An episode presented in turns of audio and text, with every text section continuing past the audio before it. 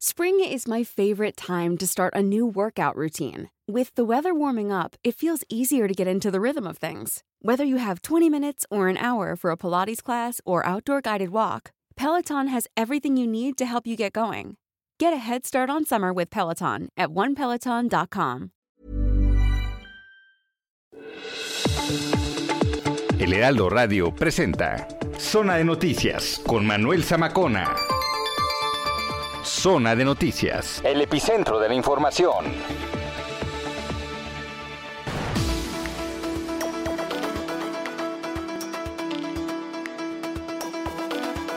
¿Cómo están? Buenas tardes, son las dos en punto, tiempo del centro. Hoy es once de julio del dos mil veintiuno, a nombre de nuestro compañero.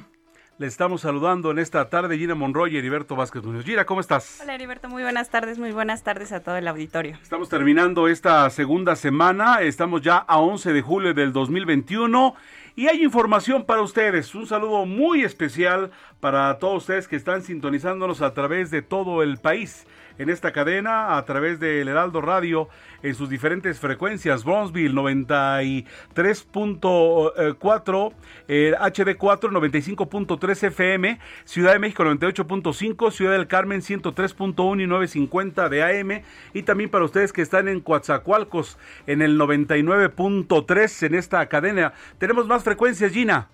Sí, así es, en Colima en el ciento cuatro punto cinco F M, en Culiacán en el ciento cuatro punto nueve y en Guadalajara en el eh, mil cien punto tres, Hermosillo noventa y tres punto uno. Así es, amigos de Jalisco, gracias por sintonizarnos también allá en el cien punto tres de F M.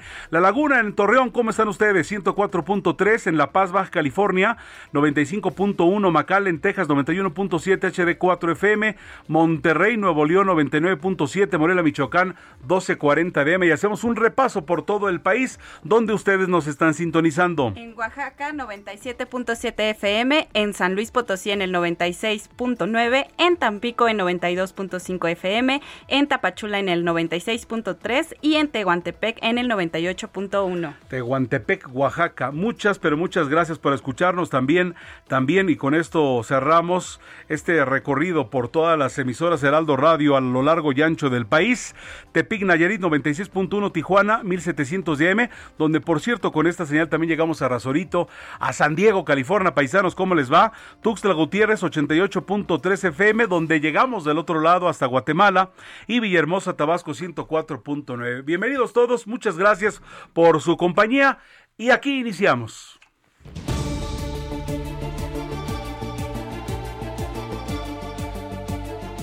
Autodefensas de Panteló, Chiapas, informaron mediante redes sociales que entraron al pueblo para expulsar a los sicarios y narcotraficantes. Advirtieron que se retirarán hasta que el pueblo esté libre del crimen organizado. No quiero que pierdan la vida quienes están en las bandas delictivas. No quiero que pierda la vida nadie.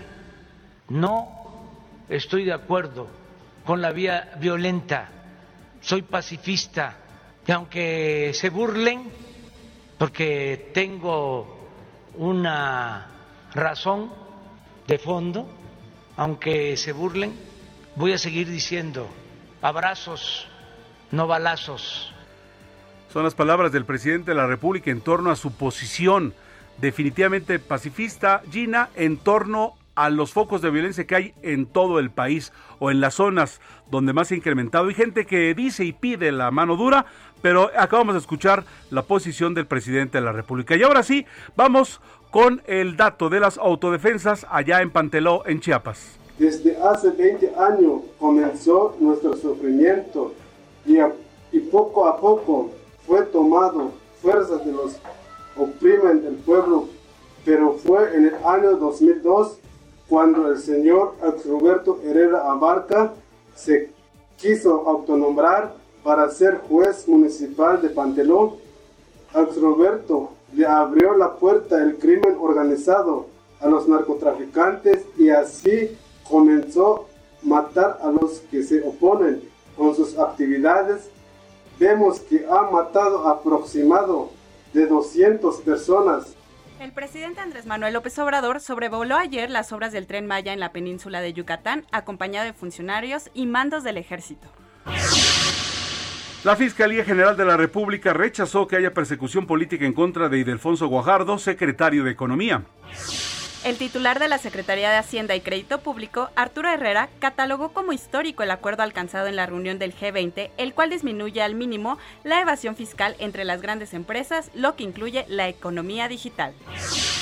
La Comisión Nacional de Derechos Humanos reconoció el nombramiento de Rosa Isela Rodríguez como encargada del Programa de Bienestar Integral en Aguililla, Michoacán. Ante el incremento de contagios en Acapulco, Guerrero, la alcaldesa Adela Román analiza solicitar que el municipio cambie de color porque el puerto de Acapulco acumula la mayor casos activos de COVID. La secretaria de Salud de Baja California dio a conocer que la entidad alcanzó la inmunidad de rebaño con el setenta y uno por ciento de la población vacunada. Mientras que en Sinaloa, la Secretaría de Salud recomendó a los municipios de Culiacán, Mazatlán y Novalato aplicar medidas sanitarias como el cierre parcial de restaurantes, centros nocturnos y playas ante el repunte de contagios COVID diecinueve. Del martes trece al sábado diecisiete de junio, los adultos de treinta a treinta y nueve años residentes de las alcaldías Iztapalapa e Iztacalco, esto, esto dentro de la Ciudad de México, recibirán su primera dosis de vacuna ante COVID, además de que se aplicará la segunda dosis a los habitantes de cuarenta a cuarenta y nueve años que vivan en la alcaldía de Miguel Hidalgo. En Azcapotzalco, de Estado de México, el sesenta por ciento de los contagiados por COVID tienen entre veinte y cuarenta años. Esto lo afirmó el alcalde Juan Hugo de la Rosa, quien también informó que del dos al dieciséis de julio vacunarán a las personas que tengan entre treinta y treinta y nueve años de edad. Hugo Sánchez Pérez, regidor del municipio de Santiago de Anaya, Hidalgo, fue detenido luego de estar involucrado en un accidente de tránsito en el que tres integrantes de una familia murieron y dos resultaron heridos. El gobierno de Joe Biden plantea eliminar las restricciones impuestas a las personas indocumentadas que están embarazadas, en periodo de posparto o amamantando.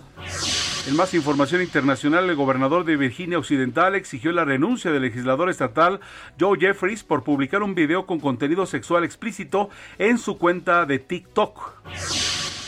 El número de muertos por el derrumbe de un edificio ocurrido el veinticuatro de junio en Florida, Estados Unidos, subió el domingo a noventa personas fallecidas, esto de acuerdo a las autoridades locales. En Chile demandaron a una mujer tras ser señalada como la persona que introdujo la variante Delta del COVID diecinueve al país. Hasta tres mil fans mexicanos que iban a asistir a los Juegos Olímpicos se vieron afectados luego que el comité organizador informó que el turismo extranjero no podrá acceder a los eventos para evitar más contagios de COVID diecinueve. En información deportiva, Novak Djokovic llegó a los veinte títulos de Grand Slam, misma cifra que Roger Federer y Rafael Nadal. Lo anterior después de ganar el campeonato de Wimbledon dos mil veintiuno. En información de espectáculos, la cinta Black Widow rompió récord de, camp- de taquilla en Estados Unidos. El filme, protagonizado por Scarlett Johansson, logró treinta y nueve punto cinco millones de dólares en la Unión Americana.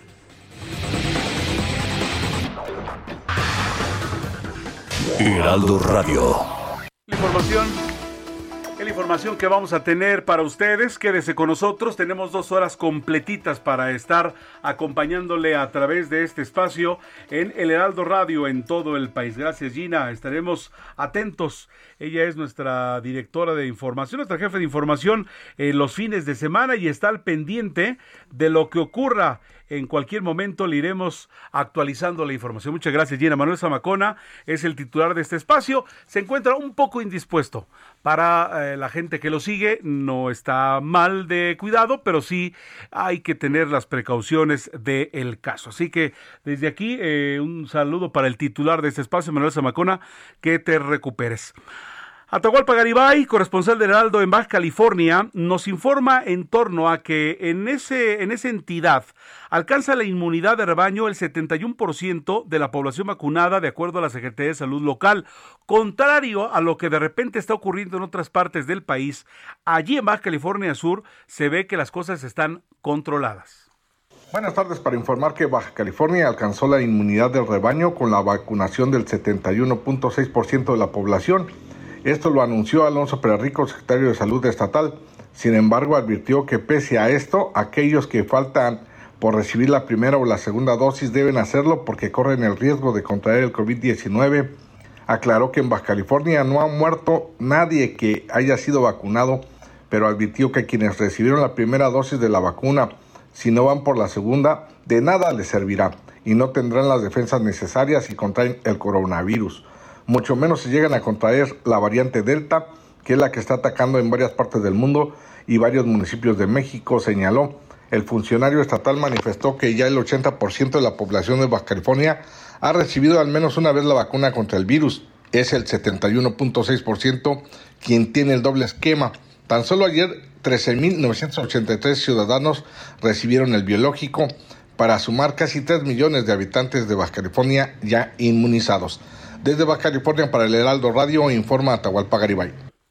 Muchas gracias, Atahualpa Garibay. Interesante, ¿verdad? Porque en lo que en otras zonas vislumbramos que hay problemas, que se está incrementando, que las cifras no son halagüeñas, en Baja California Sur, por eso lo hemos transmitido para ustedes, está una cosa contraria. Vamos con Paco Nieto. El presidente de la República está supervisando en un helicóptero militar la construcción del Tren Maya. Este fin de semana el presidente está en lo que está ocurriendo en la península de Yucatán y Francisco Nieto tiene la información para ustedes. Paco, adelante, buenas tardes. Heriberto, ¿qué tal? Muy buenas tardes. Sí, hoy el presidente Andrés Manuel López Obrador cumple su tercer día de gira por el sureste mexicano. El presidente está supervisando, como tú ya lo adelantaste, las obras del Tren Maya. Eh, lo hizo a través de eh, eh, un helicóptero de las Fuerzas Armadas, pero también lo está haciendo por tierra. Hoy en la mañana el presidente pues dio a conocer un fragmento de una pieza arqueológica olmeca, la cual fue encontrada en el municipio de Tenosique, Tabasco. En sus redes sociales el presidente pues compartió este hallazgo que se dio en boca de Cerro Tonacito, eh, Tenosique, donde el presidente pues explica que es parte de esta eh, cultura tan esta gran, grande eh, cultura olmeca, que bueno que se están encontrando eh, eh, eh, piezas arqueológicas durante todo este trayecto que está haciendo el presidente Andrés Manuel López Obrador y por donde va a pasar este tren. El día de mañana el presidente a las seis de la mañana tiene su reunión de seguridad Eh, con su gabinete de seguridad en Villahermosa, y ahí mismo también será la mañanera. Después estará supervisando los eh, la entrega de enseres a los damnificados de las pasadas lluvias de Tabasco y después regresa a la Ciudad de México. ¿Por qué? Lo que te iba a preguntar a vos de pronto. Bueno, y la mañanera, pero ya nos comentas que se va a quedar por allá el señor presidente. Oye, eh, un, un dato, Paco, ¿y tú cómo lo ves como reportero? ¿Qué hay? Fíjate que viajé en fin de año eh, eh, en esa zona por carretera, fui hasta la Riviera Maya y me di cuenta del adelanto, ¿no? Eh, verdaderamente es impresionante que en torno a, en algunos tramos de la carretera, pues se va tumbando a la selva y allí va. ¿Cómo lo sientes? ¿Cuál es tu sentir, Paco, de lo que tú observaste? Pues el presidente eh, tiene sus ojos eh, clavados en esta obra. Ya van en, en esto, en este mes dos veces que regresa a la supervisión de esta obra. El presidente pues quiere acabar antes del dos mil veinticuatro eh, eh, la obra del Tren Maya, una de las obras insignias de eh, este gobierno, y como tú dices, pues ya se utilizó parte de, de las vías férreas que este eh, que había en el sureste mexicano, pero también se está pues eh, haciendo esta obra por por parte de la selva, por donde pues no había absolutamente nada, y hoy hoy ya podemos ver, hay un gran trazo por donde se está eh, trabajando, donde se está pues este en algunos lugares hasta depredando o quitando árboles, pero bueno, el presidente eh, eh, no quita el dedo de renglón y, y espera pues terminar esta obra antes de dos mil veinticuatro. Francisco, pues te estaremos escuchando Dios mediante el día de mañana para que nos des los reportes de la mañanera, o antes estamos en vivo todavía dos horas al pendiente si ocurre alguna información. Claro que sí, estamos pendientes. Muchas gracias, Francisco Nieto, siguiendo al presidente de la República, que pues anda eh, encabezando eh, la supervisión de la construcción de los tramos tres y cuatro del Tren Maya allá en Yucatán. Ahora está él trabajando encima de lo que está ocurriendo por el área de Tabasco, y entonces en el área de Tabasco eh, está la parte de la cultura madre, que es la olmeca. Evidentemente, si nos referimos ya a la península, allí se eh, encontrarán vestigios mayas. Carlos Navarrete, corresponsal del Heraldo Radio en Guerrero, nos tiene la información en torno a que de manera desafortunada está aumentando el número de casos COVID en Acapulco y cuáles son las restricciones que se van a tomar en torno a las actividades en el bello puerto. Buenas tardes, Carlos, te saludamos a través del Heraldo Radio. Buenas tardes, buenas tardes al auditorio. Efectivamente, comentarles que en Guerrero suman ya mil trescientos veintinueve casos activos de COVID diecinueve, de los cuales setecientos cincuenta y cinco se concentran en el puerto de Acapulco. De acuerdo con la Secretaría de Salud del Gobierno del Estado, se registraron ciento setenta y seis nuevos contagios de coronavirus en la entidad en las últimas veinticuatro horas, y ayer la cifra fue de doscientos sesenta y cinco nuevos contagios. La información establece que hay en Guerrero ciento treinta y siete personas hospitalizadas por el virus y veintiocho personas han muerto por COVID en lo que va de este mes de julio. Eh, a pesar del incremento en la incidencia de contagios, los turistas comenzaron ya a llegar este fin de semana al puerto de Acapulco con motivo de las vacaciones eh, de verano. Y de acuerdo a la información que proporcionó la Secretaría de eh, Turismo, la ocupación hotelera en el puerto de Acapulco es del cincuenta y siete punto uno por ciento, mientras que en el binomio Ixtapas y Guatanejo eh, registra uno, una ocupación hotelera del sesenta y dos punto dos por ciento y Taxco de Alarcón el cincuenta y uno por ciento. Al respecto, la alcaldesa de Acapulco, Adela Román Ocampo, ha convocado a empresarios y prestadores de servicios turísticos a redoblar esfuerzos para aplicar las medidas de prevención sanitaria y evitar más contagios. Por su cuenta, la Secretaría de Salud Estatal reveló que se tomó el acuerdo con el ayuntamiento de disminuir el aforo al cincuenta por ciento en bares, cines y hoteles. Sin embargo, será hasta el día de mañana, una vez que sea publicado en el periódico oficial del Estado, cuando se conozcan las nuevas disposiciones para evitar que los contagios sigan a la alza, pero reiterar que Guerrero hasta este momento se encuentra todavía en el color verde del semáforo de riesgo epidemiológico. Me reporte. Buenas tardes. Muchas gracias, buenas tardes. Qué lástima, porque en lo que ya vislumbrábamos una salida, y principalmente en estos lugares que son turísticos y que esperan a mucha gente, pues nos está ocurriendo ello. Habría que ver cómo se comportan los casos en los últimos días o en las últimas semanas en Acapulco para que ojalá y las condiciones permitan que definitivamente no haya o haya el menor número de restricciones en el bello puerto. Entonces vamos ahora con Jenny Pascasio en eh, Chiapas. En Panteló, Chiapas, eh, surgen grupos de autodefensas y porque ellos eh, afirman, dicen, no queremos más muertes. Para informarles que con el plan de expulsar a sicarios y narcotraficantes que durante años han despojado y asesinado a más de doscientos indígenas, tzotziles y celtales, surgió el grupo Autodefensa para la Vida de Panteló, denominado El Machete. Por medio de una videograbación que circula por redes sociales, cuatro hombres encapuchados y armados escoltan a otro que da lectura a un comunicado. Se adjudican la irrupción del pasado siete de julio al municipio con el argumento de intentar detener la violencia en la zona. Escuchemos un poco de lo que dijeron. Desde hace veinte años comenzó nuestro sufrimiento y, a, y poco a poco fue tomado fuerza de los oprimen el pueblo, pero fue en el año dos mil dos cuando el señor Roberto Herrera Abarca se quiso autonombrar para ser juez municipal de Panteló. Al Roberto le abrió la puerta el crimen organizado a los narcotraficantes y así comenzó a matar a los que se oponen con sus actividades. Vemos que ha matado aproximado de doscientas personas. Además, señalaron desconfiar de las autoridades, pero una vez que Panteló esté libre del crimen organizado y de toda violencia, se van a retirar, no sin antes lograr que los pobladores elijan a sus autoridades por usos y costumbres y no por partidos políticos. Para ello, solicitaron al gobierno no enviar a la Guardia Nacional, Ejército o policías, pues dijeron que no son problemas políticos, como se ha difundido en algunos medios de comunicación. Agregaron que sus denuncias nunca han sido escuchadas. De acuerdo a la autodefensa, en el dos mil dos, con la llegada al poder de Roberto Herrera Abarca, el municipio abrió las puertas al crimen organizado. Y a pesar de haber sido detenido en el dos mil diecinueve, la zona, al parecer, sigue controlada por sus hijos. A este personaje también lo vinculan con el presidente municipal electo, Raquel Trujillo Morales, ya que le auguran un mandato sangriento. De los enfrentamientos que se suscitaron en Panteló esta semana, con la entrada de la autodefensa, al menos dos mil indígenas fueron desplazados forzadamente, número estimado por la diócesis de San Cristóbal de las Casas. Un grupo de mujeres, entre ellas varias embarazadas que se encuentran refugiadas en Acteal, solicitaron asistencia urgente. Por otro lado, el Comité de Emergencias dijo que entregará ayuda humanitaria en los dos refugios temporales ubicados en San Cristóbal de las Casas, además del tercero en la cabecera municipal de Chenaló, donde recibieron a procedentes de Actial Alto, Jobaltón, La Esperanza y Quextic.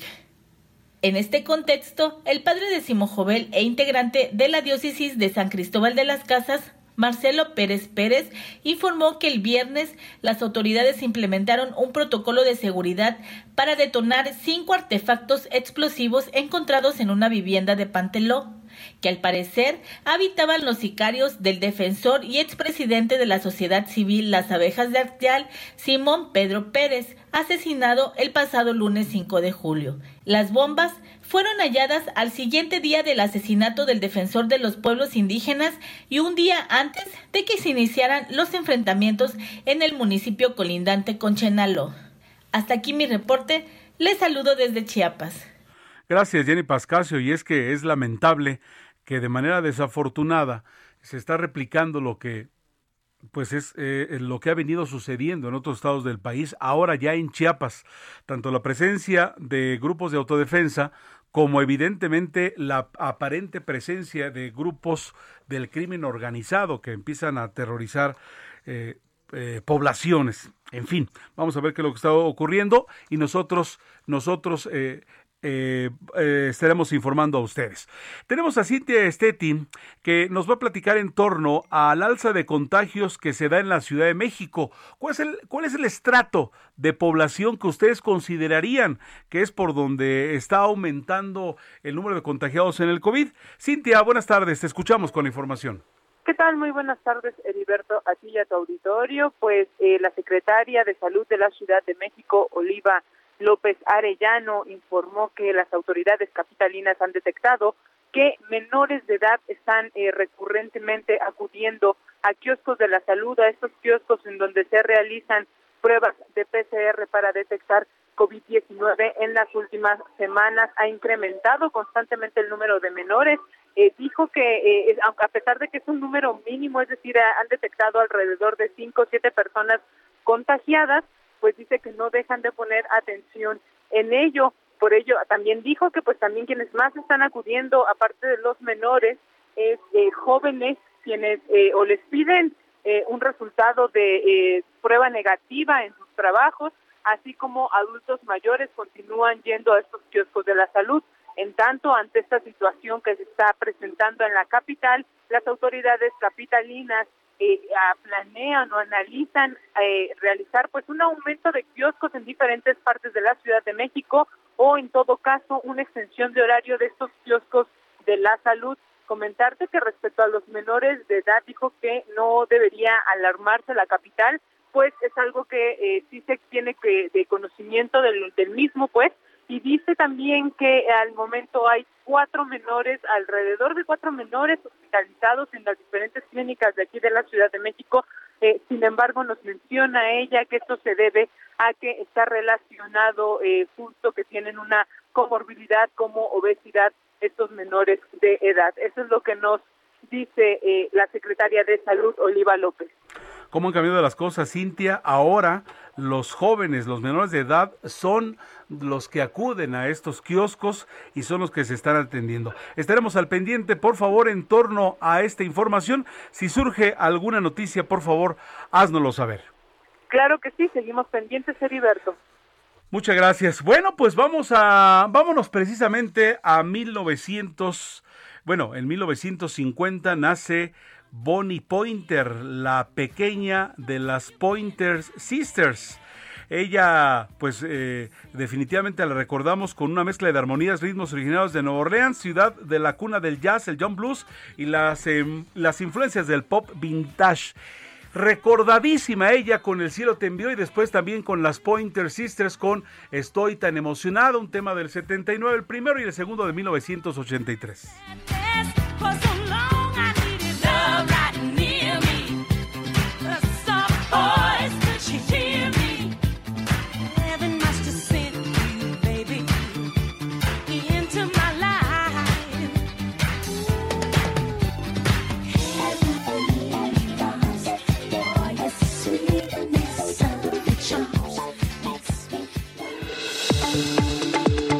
Vamos a una pausa y regresamos con Manuel Zamacona a Zona de Noticias por Heraldo Radio.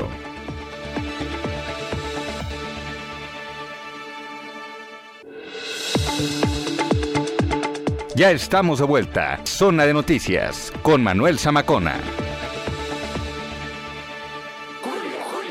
¿Entonces íbamos? Pero tenemos que ir a pie, ¿eh?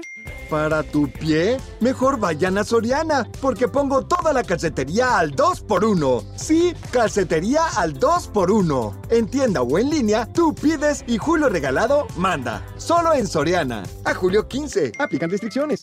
Heraldo Radio.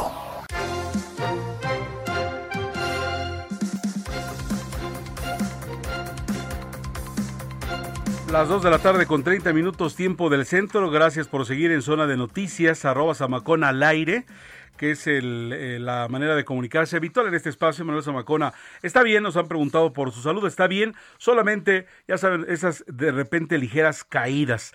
Arroba El Heraldo de México, eh, eh, también estamos listos para estar con ustedes. Fíjense ustedes que en información de última hora, los integrantes de la sección instructora de la Cámara de Diputados aprobaron por mayoría solicitar un juicio de desafuero contra el diputado federal del Partido del Trabajo, Mauricio Toledo, acusado de de enrique, enriquecimiento ilícito. El proyecto fue avalado por tres votos a favor de Pablo Gómez y Marta Patricia Ramírez de Morena, así como por Claudia Pastor del P R I y un voto en contra de la diputada Mari Bernal del Partido del Trabajo. La sesión inició a la una de la tarde, tiempo del centro, y se desahogó en cuarenta y cinco minutos de manera virtual, donde el presidente de la sección, Pablo Gómez, envió la solicitud a la mesa directiva para que se convoque a un periodo extraordinario y se instale el jurado de procedencia. Así que definitivamente ya está eh, en camino de realizarse el juicio de desafuero contra el diputado federal del Partido del Trabajo, Mauricio Toledo, por enriquecimiento ilícito. Por otra parte, la Estrategia Nacional de cien días para mover al I M S S permitió al Seguro Social recuperar los servicios ordinarios en consultas de medicina familiar, de especialidad y cirugías que quedaron pendientes a causa de la pandemia del covid diecinueve. Las metas alcanzadas en los diferentes servicios tienen un balance general de eh, ciento nueve por ciento. Es decir, esto va muy, pero muy adelantado. ¿De qué se trata? Definitivamente, ante la pandemia, se tuvo que atender lo inmediato. ¿Qué era lo inmediato? El COVID. Pero, ¿qué hay con las consultas de medicina familiar, de especialidad y cirugías que quedaron pendientes? Se les tuvieron que poner una pausa, pero definitivamente, pues son cosas que se tenían que atender. Entonces, a nivel nacional, Está esta, está esta estrategia que se está realizando y entonces se lograron setecientos sesenta y tres trasplantes. Entre los más destacados fueron seis de corazón, dieciocho de hígado, doscientos cincuenta y tres renales, ciento noventa y dos de córneas, setenta y uno de médula ósea, además de diversos procedimientos médicos de alta complejidad. Con esta estrategia que inició el primero de abril se realizaron dieciocho millones ochocientos ochenta y un mil setecientos veintinueve consultas de medicina familiar. Esto como para enderezar al ritmo que se trae. La medicina no espera, el día a día, y el I M S S se puso, se puso como siempre, el overall, y pues aquí están los resultados. Se realizaron también a partir del tres del primero de abril tres millones quinientos noventa y tres mil ochocientos cuarenta y seis consultas de especialidad y doscientos sesenta y ocho mil trescientos cuarenta y cinco cirugías. Imagínense de lo que estamos hablando. Además, se eh, realizaron eh, tres, más de tres millones de detecciones de hipertensión y un millón eh, eh, cuarenta y tres mil noventa y nueve de cáncer de mama por exploración. Entonces, eh, por encima de lo que se había trazado en este plan, se realizaron más de dos millones de detecciones de diabetes. Eh, también eh, de, en el caso del cáncer de mama, eh, trescientos sesenta y dos mil doscientos treinta y seis de cáncer de mama o, o de mast- eh, realiza, eh, la realización de la mastografía, es decir, un avance del doscientos quince por ciento. Los números, los números son muy altos. También tenemos que decirlo, seiscientos treinta y un mil de cáncer cérvico uterino, esto es ciento catorce por ciento eh, más lo cual representa un avance general del ciento nueve por ciento en diversos servicios de salud. Durante estos cien días que le estoy platicando a usted, se realizaron cuatro jornadas nacionales, la primera del dieciséis al dieciocho de abril, la segunda del catorce al dieciséis de mayo, la tercera del once al trece de junio y la cuarta del dos al cuatro de julio, en las que se avanzó en la productividad planteada para recuperar la demanda ordinaria de los servicios médicos. Quiero decirle que entre las acciones destacables en cada una de las oficinas de representación del I M S S y las unidades médicas de alta especialidad durante los cien días, resaltan la atención en consultas de especialidades, angiología, cardiología, cirugía general, medicina interna, nefrología, neumología, oftalmología, pediatría, psiquiatría, traumatología y ortopedia, además de urología. Las cirugías con mayor programación fueron la general, pediátrica, plástica y reconstructiva, neurocirugía, oftalmología, otorrinolaringología, oncología, quirúrgica, urología y traumatología y ortopedia. La recuperación de servicios ordinarios fue el motor que movió al I M S S durante esta estrategia en la que participó el personal de salud de todas las categorías, y el principal objetivo, como se lo mencionábamos, era que la atención centrara en los pacientes y garantizarles atención médica de eh, de calidad, como ustedes ya lo saben. Pues los derechohabientes evidentemente respondieron de manera óptima y acudieron sin temor a sus unidades médicas para atender sus padecimientos, ya que todos los servicios se llevaron a cabo bajo estrictos protocolos de seguridad, como uso obligatorio de cubrebocas y aplicación del alcohol gel al setenta por ciento. Usted ha ido al I M S S, yo sí he ido, y entonces evidentemente las medidas de seguridad son más, las, los, los baños estrictamente muy, pero muy limpios, mucho jabón por todas partes, y evidentemente había que recuperar la marcha, había que recuperar y por eso estos cien días. Para esta estrategia se realizó un cálculo de objetivos específicos por cada representación estatal del I M S S, eh, de acuerdo con la necesidad de recuperación y en cumplimiento con las metas alcanzadas en los diferentes servicios. Estos se encuentran ya por arriba del noventa por ciento y otros superaron el cien por ciento. En fin que... Eh, aún con ello, ya para rematar, quiero decirle que hay retos por atender en estas unidades hospitalarias definitivamente, y para ello se van a implementar estrategias que optimicen los recursos físicos y humanos con la finalidad de seguir con la recuperación de los servicios ordinarios. En algunas representaciones serán jornadas monotemáticas los fines de semana de acuerdo con las necesidades de los derechohabientes, esto para estar a la altura de las circunstancias. Esto con lo que ocurre en el I M S S. Vamos con nuestro compañero eh, Jorge Almaquio, quien tiene información para ustedes en torno a lo que ocurrió hace unas horas en torno a la línea uno del cablebús. Fue inaugurada esta mañana con la jefa de gobierno, Claudia Sheinbaum. Él estuvo allí y aquí está la información. Jorge, buenas tardes. ¿Qué tal, Heriberto? ¿Cómo te va? Buenas tardes a los amigos del auditorio. Con una inversión de dos mil novecientos veinticinco millones de pesos, la jefa de gobierno echó a andar esta mañana la línea uno del cablebús que va de Indios Verdes a Coatepec. Tras realizar un recorrido de Indios Verdes a la estación Revolución y entre gritos de presidenta y porras de apoyo, Sheinbaum Pardo indicó estar muy contenta al ver cristalizado un sueño cumplido en beneficio de la población que más lo necesita y también por ver un reflejo de lo, de lo que representa precisamente la cuarta transformación. Así lo comentó, escuchemos. Y el cablebús es eso, el cablebús reduce des- desigualdades porque se invierte donde históricamente no se había invertido. Promueve justicia porque se invierte donde históricamente no se había invertido. Y el cablebús no solamente es una forma de transporte eficiente, digna, moderna, ecológica, sino que es también un proyecto social, porque dignifica, porque recupera el orgullo, porque hace de Coautepec uno de los mejores lugares para vivir en la Ciudad de México. Señaló que la línea uno del cablebús se hizo con recursos que antes se iban en la corrupción, por lo que también este transporte muestra cómo en la realidad se erradica el régimen de corrupción y privilegios. Antes, el secretario de Obras y Servicios, Jesús Antonio Esteva, Para, expuso para disipar algunas dudas que en este proyecto se cumplen con las mayor, los mayores estándares de seguridad que garantizan que el teleférico es el transporte más seguro del mundo. Así lo comentó. Se cumple con los mayores estándares de certificación de calidad, eh, se hicieron las pruebas correspondientes y es un sistema tal vez el más seguro a nivel mundial. Se habla de que primero son los... Eh, la parte de aviones, eh, pero creemos que eh, es el sistema de teleféricos el sistema más seguro a nivel mundial. En esta ceremonia, Heriberto, eh, resaltaron que el teleférico es un transporte ecológico que no genera ruido de motores ni humo al ser totalmente eléctrico. Evitará totalmente también el tráfico en la zona norte de la capital del país, con lo que habrá una reducción de mil setecientas toneladas de C O dos al año.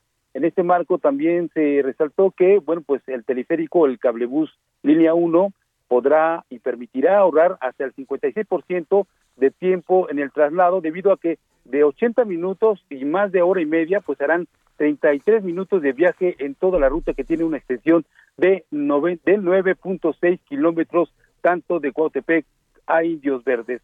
De esta manera, bueno, pues se resalta que el costo del pasaje será de siete pesos. Los horarios de servicio serán de las cinco de la mañana a las veintitrés horas, de lunes a viernes, los sábados de seis a veintitrés horas y los domingos de siete a veintitrés horas, resaltando, por supuesto, que hay, hay viajes gratis, y estos serán para los adultos mayores de sesenta años, para los niños menores de cinco años y también para personas que tengan alguna discapacidad. Heriberto, amigos, el reporte que les tengo. Oye, Jorge, eh, usualmente es para diez pasajeros, pero solamente van a estar siete, ¿no? Por aquello de las, las previsiones de la sana distancia, tengo entendido. Van a ser seis, Heriberto, seis personas. Perfecto. El sesenta por ciento de capacidad de las cabinas, las trescientas setenta y siete cabinas que hay en esta línea uno, precisamente para permitir la sana distancia. De esta manera se va a implementar ya la totalidad cuando pues se eh, vuelva nuevamente al semáforo verde y las condiciones de sí. que, que provocan el SARS-CoV dos, bueno, así lo permitan, para que ya haya la totalidad de los viajes en esta primera línea de cablebús, Heriberto. Muchas gracias, Jorge Almaquio, por la información. Que tengas buena tarde, hasta luego. Muchas gracias. Bueno, pues para que se ubiquen, amigos del interior del país, esta zona de, Cul- de Cuautepec, Barrio Bajo, Barrio Alto, es una de las zonas populares de la alcaldía de, la, eh, de Gustavo A. Madero. Va a correr de una de las eh, partes eh, centrales del metro, que es el, el, la raza. Allí va a cambiar y tendrá que hacerse en, en otro... con otro dinero, es decir, no correrá como en algunos casos del metro. Este es un sistema alterno aparte, y me gusta el, el aspecto de lo que mencionan de la dignidad. Es un, es una zona que ha sido muy marginada por su por su misma zona geográfica, por cómo está, porque era como está como que montada en un cerro, y entonces es difícil de llegar, y evidentemente pasaban los peceros y un taxi te cobraba mucho.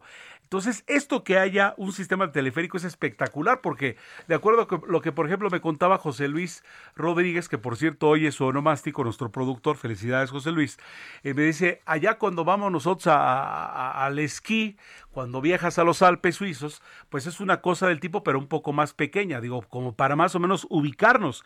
Y es que entonces es, es un, es un eh, transporte limpio, está espectacular, muy bonito, son solo siete pesos, no tiene lo que subirse en peceros, o sea, de verdad es muy digno, y qué bueno que se están haciendo estas obras.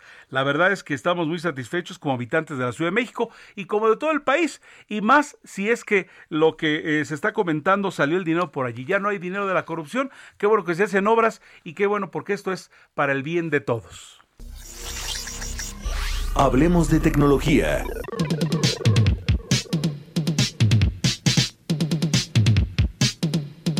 Juan Guevara, me da mucho gusto saludarte en esta tarde. ¿Cómo estás? Vamos a platicar en torno de la tecnología y de lo que hay con la imagen personal.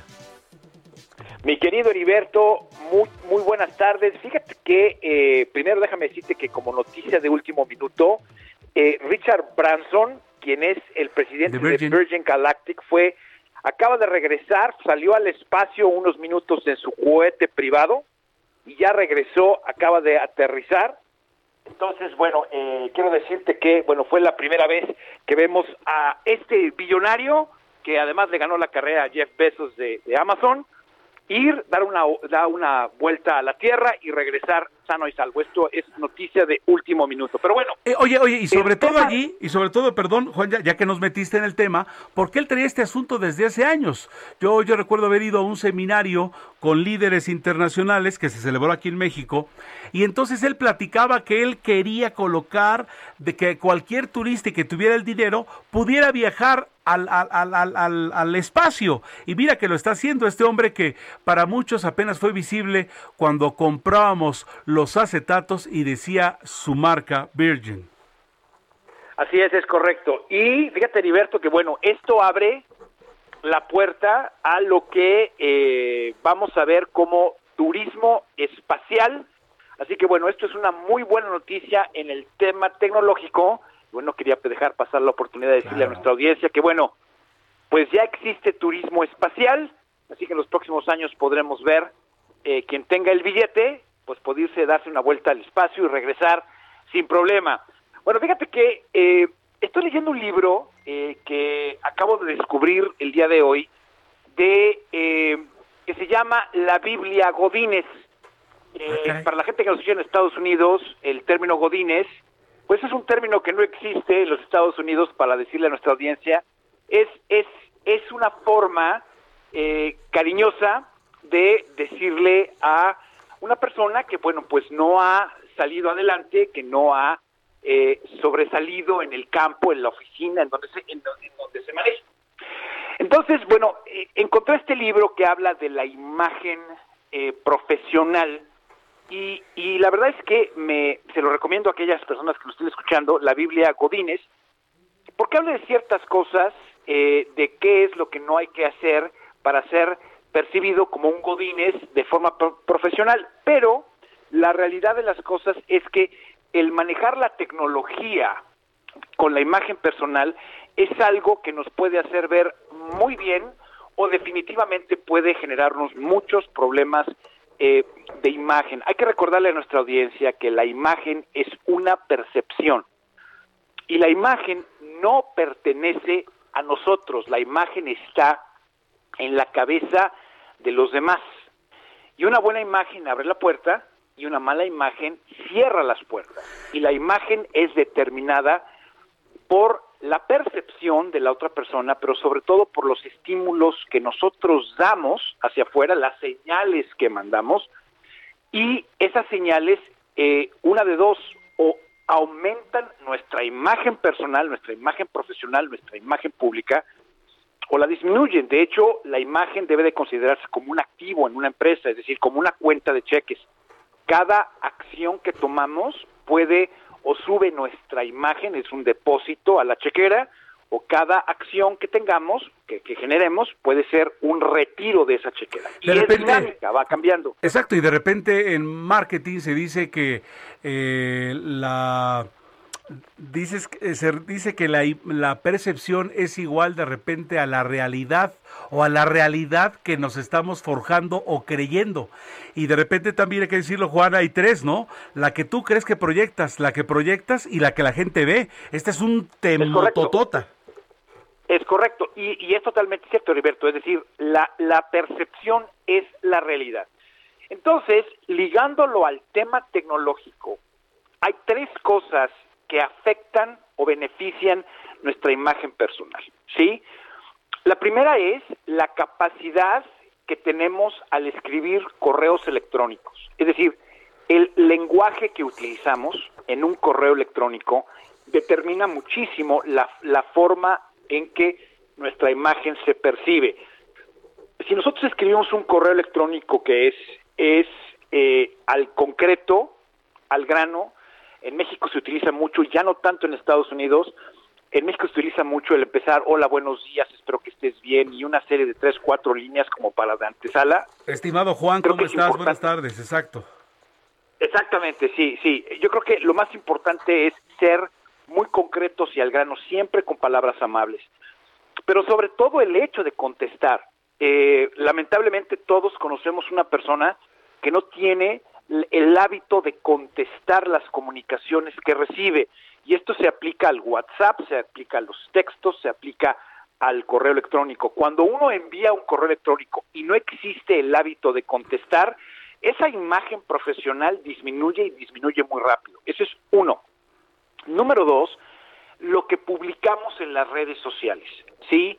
El TikTok, eh, aunque es una red social muy buena y es muy socorrida por los millennials y los influencers, ahorita que estamos en, en, en época de que los influencers influencian mucho, el, una persona que quiere tener una imagen profesional, de empresario, que sea respetado, pues no puede salir bailando en un TikTok, es decir, sí. No va con una imagen. El TikTok quizá es una buena idea para los chavos que están eh, convirtiéndose en millennials, sin embargo, para un empresario, para una gente profesional, creo que no es una buena idea. Hay que saber qué publicar en redes sociales, sino las redes sociales son un eco y multiplican todas aquellas cosas que nosotros queremos proyectar. Entonces es muy importante que lo que publiquen en redes sociales sea una cuestión, primero que sepan que lo que publicamos en redes sociales queda para siempre, lo que está en el internet es para siempre, y número dos, que lo que publicamos sea coincide, que tenga, que tenga, eh, que, que coincida con la imagen que quieren mandar.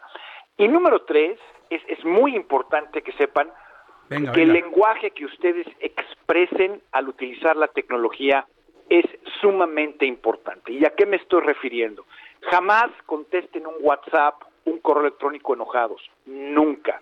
Si no quieren contestar porque el correo que les llegó o el texto que les llegó los hizo este enojarse un poco, tómense un tiempo para poder estabilizar su ánimo y entonces contesten, porque todo eso ustedes no saben si le van a tomar un pantallazo, si le, si le van a tomar una copia, si lo van a publicar en redes. Entonces, la tecnología tiene que ser una herramienta para que su percepción sea una percepción profesional, porque como tú lo dijiste, la percepción es la realidad y la percepción determina la imagen profesional y la imagen de ustedes para poder seguir adelante en su trabajo, en su empresa.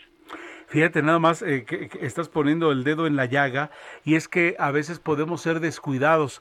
¿No te has sorprendido de gente que tenés en una estima? A mí, por ejemplo, de entrada, cuando alguien comete una falta de ortografía, me hace correcto. Voltereta, o sea, y, y de repente me sorprendo de, de, de una persona que yo la tengo en alta estima como un profesional, como una persona eh, eh, muy, eh, muy activa o muy culta, y resulta que me sale con una aiga o sin un H muy obvia, o sí, una sí, O B, sí. Un S C, para mí se me cae, no sé te, si se te ocurra, Juan. No, no, claro, no, no, por supuesto, y sabes una cosa, eh...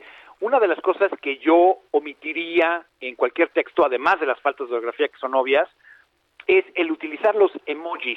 Eh, los emojis de repente me parece que no son eh, adecuados para una imagen profesional usando la tecnología, pero, pero lo que tú acabas de decir es importante, es decir, el lenguaje, las faltas de ortografía, no dicten correos electrónicos ni estén dictando eh, mensajes de WhatsApp que salgan todos mal escritos.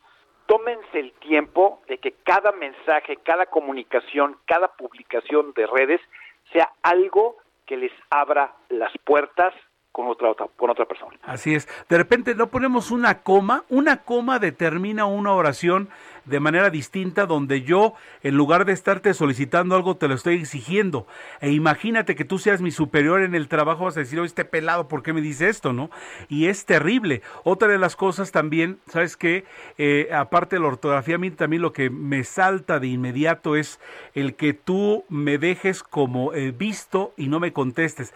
Y ¿sabes? Cuando me ha ocurrido, porque de repente andas en la loca contestando, porque el WhatsApp es para hoy el trabajo, yo cuando ha pasado tiempo Y, y no me he comunicado con alguien que me dejó, le digo, por favor, acéptame una disculpa, no te contesté por tal circunstancia X, pero, pero es el, el, el, el no dejar a nadie como, pues no te pelo, porque para mí, por lo menos, si alguien me manda un mensaje y no le contesto, es un acto de descortesía. Y ¿sabes lo último que te voy a decir del WhatsApp, Juan?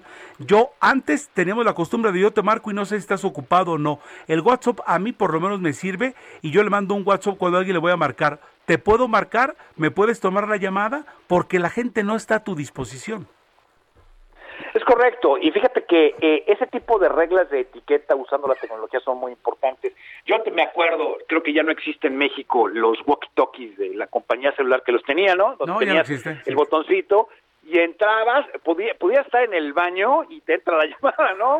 Entonces, eh, la verdad de las cosas es que utilizar ese tipo de etiquetas, ahorita que tú lo mencionas, Heriberto, creo que es muy importante. Eh, hay gente que no respeta horarios, eh, si es a las diez de la noche se le ocurrió algo, te manda un WhatsApp. Es decir, es importante que sepan que la gente percibe la forma en la que se comportan y, y el WhatsApp, aunque es una herramienta muy importante, yo estoy totalmente de acuerdo contigo, hay que saberlo utilizar.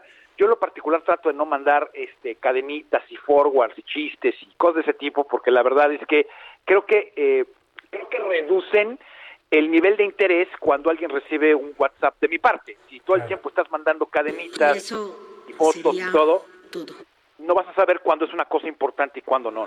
Juan Guevara, un abrazo fuerte y muchas gracias. Vamos a pausa, regresamos. Vamos a una pausa y regresamos con Manuel Zamacona a Zona de Noticias por Heraldo Radio.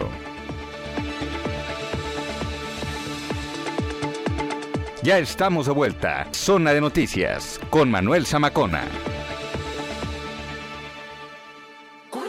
No me canso de ver esta película. Si te gustan los refritos, aprovecha que en Soriana todo el aceite, arroz y frijoles empacados, compra uno y lleva el segundo al cincuenta por ciento de descuento. Sí, al cincuenta por ciento de descuento. Tú pides y Julio Regalado manda. Solo en Soriana. A julio quince. Aplican restricciones.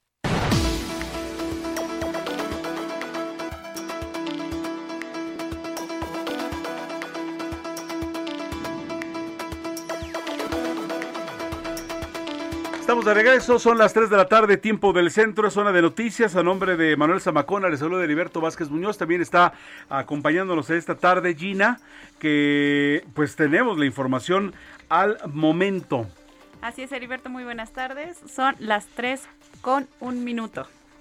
Bueno, pues eh, eh, la sección instructora de la Cámara de Diputados aprobó con tres puntos a favor y uno en contra el dictamen para retirar el fuero constitucional al legislador Mauricio Toledo por el delito de enriquecimiento ilícito que le imputa la Fiscalía General de Justicia de la Ciudad de México.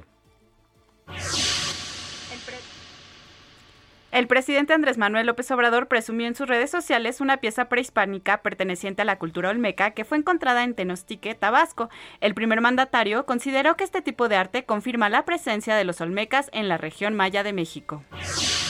En Ecatepec opera el Plan Municipal de Parquímetros. El principal objetivo es garantizar el orden vial y peatonal en el centro de San Cristóbal, así como el reordenamiento del comercio informal en este municipio del Estado de México. En información internacional, Perú extendió hasta agosto el estado de emergencia por la pandemia del coronavirus, esto para proteger a sus ciudadanos ante el incremento de contagios. Y en información deportiva, al momento Inglaterra va ganando uno contra cero, ganándole a la a selección azzurra de Italia en la final de la Eurocopa dos mil veintiuno que se juega en Wembley, Inglaterra.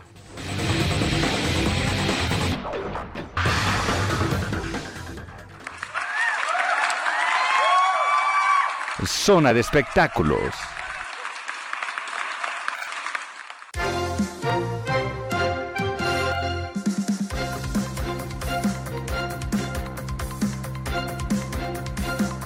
Nayeli Ramírez, ¿cómo estás? Buenas tardes. Vamos con la información de los espectáculos, si eres tan amable. Hola, buenas tardes, Heriberto. Mucho gusto de saludarte y a toda la audiencia. Pues, ¿qué crees? Que te traigo aquí unos pequeños chismecitos, pero venga, esta polémica que está causando Guns N' Roses, porque ya habían anunciado su concierto en Mérida, lo, ellos lo anunciaron en sus redes sociales, en su página oficial. ¿Y qué crees? Que no tienen autorización para hacer ese concierto, ya lo dijo el gobierno de Yucatán y el ayuntamiento de esta ciudad, ya no pueden hacer ese concierto y pues Gonzalo Rosas no ha dicho nada todavía en sus redes sociales, pero ya se están vendiendo los boletos, ya están, la gente está emocionada porque van a ser de los primeros espectáculos que se van a hacer en octubre en Mérida, pero ¿qué crees? Que no tienen autorización. Y los boletos no están, no están nada... nada baratos, ¿eh? Están desde dos mil pesos hasta once mil pesos. Entonces, pues no sé cómo vaya a responder Guns N' Roses ante esto, porque el gobierno ya dijo que no tienen autorización para hacer ese concierto. Ahora, Nayeli, ¿no será también en función del tiempo? O sea, ¿para cuándo está anunciado? Es octubre. Yo, octubre. Eh, eh, no sé si sea demasiado aventura, a, a, a, a, eh, aventurado decir que tal vez para octubre ya hayan las condiciones en, el, en la península bajado, porque hay que recordar que, por ejemplo, en fin de año era una de las zonas menos afectadas, y me estoy refiriendo concretamente a Yucatán y Campeche, por uh-huh. ejemplo. Exacto, entonces yo creo que más bien es exacto la premura de hacer un espectáculo tan masivo, porque aparte, tú sabes, un, un, un Guns N' Roses no va a tener Eh, dos mil espectadores, o claro. sea, que van por diez mil, por veinte mil espectadores. Claro. Entonces yo creo que sí es por el tiempo, como lo dices, que se me hace que fue muy aventurado vender esas fechas.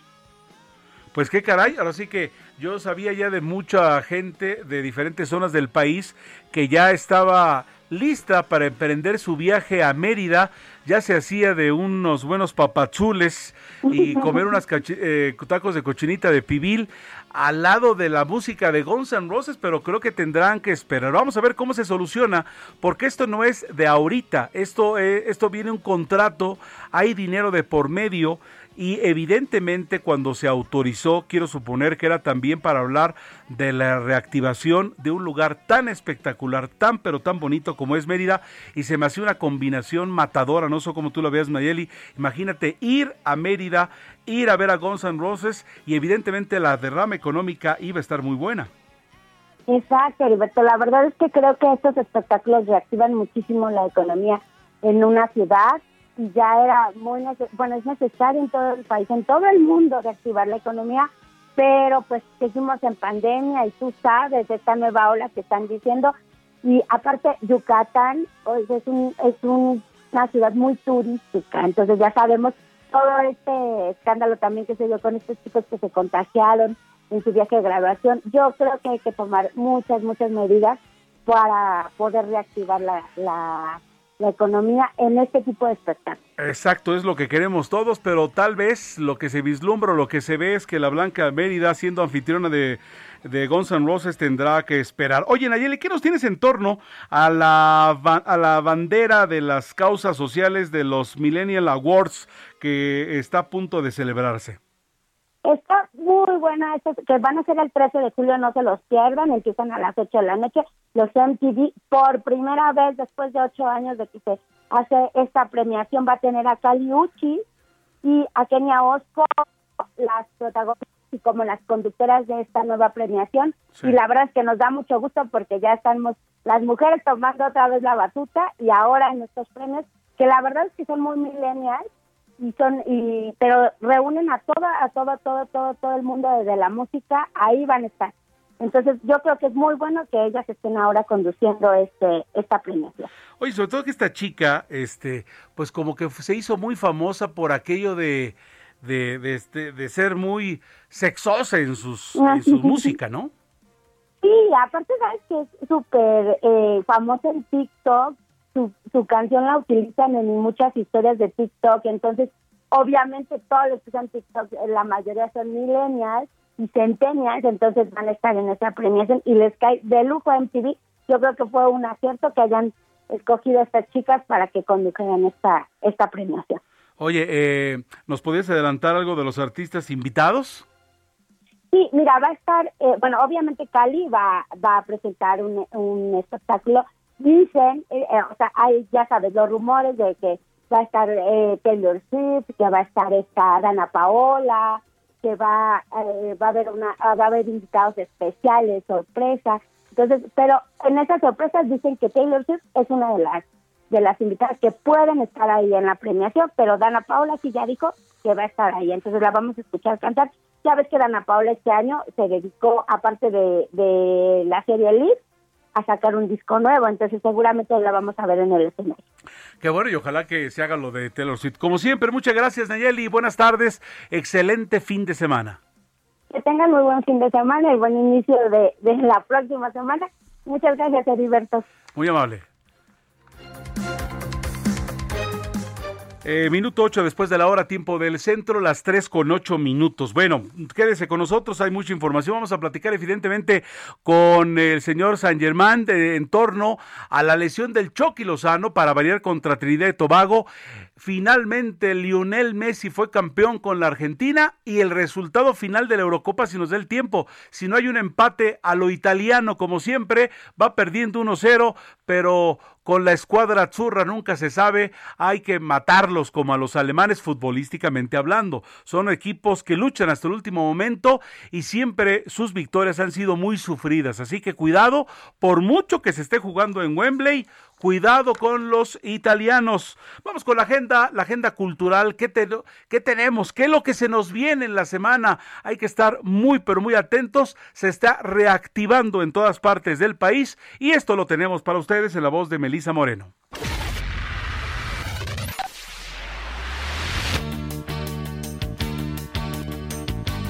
Bienvenidos a la Agenda Cultural del Heraldo de México. Yo soy Melissa Moreno, editora de Artes, y esta es la selección de eventos para Zona de Noticias. La experiencia inmersiva Frida retrata más de veintiséis piezas, que van desde columna rota hasta niña con máscara de muerte. A través de proyecciones animadas sobre muros y pisos, esta experiencia transporta al espectador al mundo de Frida Kahlo. Asimismo, representa los mundos de la pintora a partir de su arte, permitiendo a los asistentes vivir su obra desde un lugar lúdico y único. Durante el recorrido, con duración aproximada de cuarenta y cinco minutos, los asistentes podrán escuchar composiciones de música original realizada por mujeres intérpretes de música regional y tradicional mexicana, procedentes de Oaxaca, Chiapas, Toluca y Ciudad de México. La experiencia se puede disfrutar en el Frontón México, en la Ciudad de México.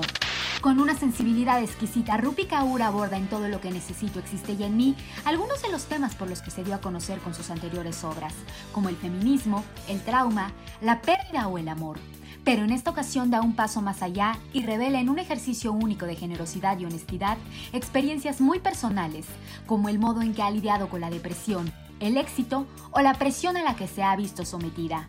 Capaz de traducir en palabras sensaciones y sentimientos complejos, exhibe además una notable sabiduría para desgranar males de nuestro tiempo como la autoexigencia, las enfermedades mentales o las relaciones tóxicas. Todo lo que necesito existe ya en mí, de Rupi Kaur, es editado por Seix Barral. Basada en hechos reales, Detrás de mí la noche da cuenta de la búsqueda vertiginosa de los orígenes de la familia Langer, una estirpe marcada por la emigración constante. Es una historia que comienza en la Viena de principios del siglo veinte, transita por la España de la Guerra Civil y pasa por la Argentina de los años setenta hasta llegar al exilio en México. El unipersonal desarrollado desde la autoficción plantea el viaje de la protagonista a Viena para unir las piezas que completan el rompecabezas de su relato familiar. Durante esta travesía de descubrimiento, se revelan no solo aspectos desconocidos de ese doloroso pasado, sino también sobre aquella historia lejana en el tiempo, pero viva y presente. Detrás de mí la noche, protagonizada por Verónica Langer, se presenta en el Foro La Gruta hasta el diez de agosto. Esta fue la agenda cultural de esta semana. Yo soy Melissa Moreno y me encuentras en arroba melisototota. Nos escuchamos la próxima semana. Heraldo Radio. tres de la tarde con doce minutos, tiempo del centro. Esta es Zona de Noticias. Usted nos escucha a través del Heraldo Radio a lo largo y ancho de todo el país. Estaba hojeando las páginas de la de la emisión impresa de nuestro periódico. Me llama mucho la atención la nota de ocho que dice: dejan a tres mil mexicanos sin fiesta olímpica, vestidos y alborotados. Y dice la nota: por cancelación de público en eventos de Tokio dos mil veinte, les advierten que no recuperarán el cien por ciento de lo pactado. Y pues bueno, están cerrando Japón a tres mil mexicanos debido a las restricciones que desde marzo pasado emitió el Comité Olímpico Organizador, el Comité Organizador de los Juegos Olímpicos de Tokio dos mil veintiuno. Bueno, inicialmente hay que decirle Juegos Olímpicos Tokio veinte veinte, que ya se convirtieron en dos mil veintiuno. Ello con el, el, la cuestión de evitar el ingreso del turismo extranjero a Japón debido a la pandemia del, del COVID diecinueve. ¿Esto qué hizo? Los mexicanos somos súper, súper activos a la hora de los mundiales, de los Juegos Olímpicos, de la Copa América, etcétera, etcétera, y pues eh, definitivamente muchos ya habían comprado sus boletos. El caso también de varios voluntarios, que son los chicos que ayudan, la gente que va de buena onda, que tiene dominio de, de varios idiomas y ayuda durante esos días, en, está en la Villa Olímpica, a los aficionados. Eh, ahora con esto de las restricciones, evidentemente mucha gente no va a ir. Pues anótese a tres mil fans mexicanos que iban a asistir a la justa deportiva y desafortunadamente pues eh, el coronavirus disminuyó el número de fans nacionales de este evento deportivo, es evidente que las cosas no están como quisiéramos, y es que hace algunos días el gobierno nipón, de acuerdo a esta nota publicada en la página cuatro del periódico El Heraldo de México, el gobierno japonés tomó la decisión de entrar en un estado de emergencia sanitaria en la capital, eh, en donde van a darse eh, estos juegos Eh, olímpicos hasta el, eh, el veintidós de agosto. Estos juegos eh, pues eh, se toman estas restricciones tras el alza de contagios por, por coronavirus, ya que en este sitio alberga la mayoría de las sedes de esta justa deportiva. El problema está en cuestiones de reembolso. Eh, según datos oficiales, el comité organizador planeaba generar ochocientos millones de dólares en ingresos por turismo y ya se tenían medidos hasta seiscientas mil entradas para visitantes del extranjero, pero pues la verdad es que ante ello no fue culpa de nadie. ¿Qué se recomienda? Que los eh, afectados vayan a la Profeco para recibir orientación correcta. Si hicieron compras fuera de las agencias oficiales, ¿qué hacer? ¿Qué hacer en estas circunstancias? Bueno, esta tarde tenemos a Camila Zambrano, que es escritora. Ella está acompañándonos en la línea telefónica. Camila, ¿cómo estás? Me da mucho gusto saludarte. Bienvenida a los micrófonos de El Heraldo Radio.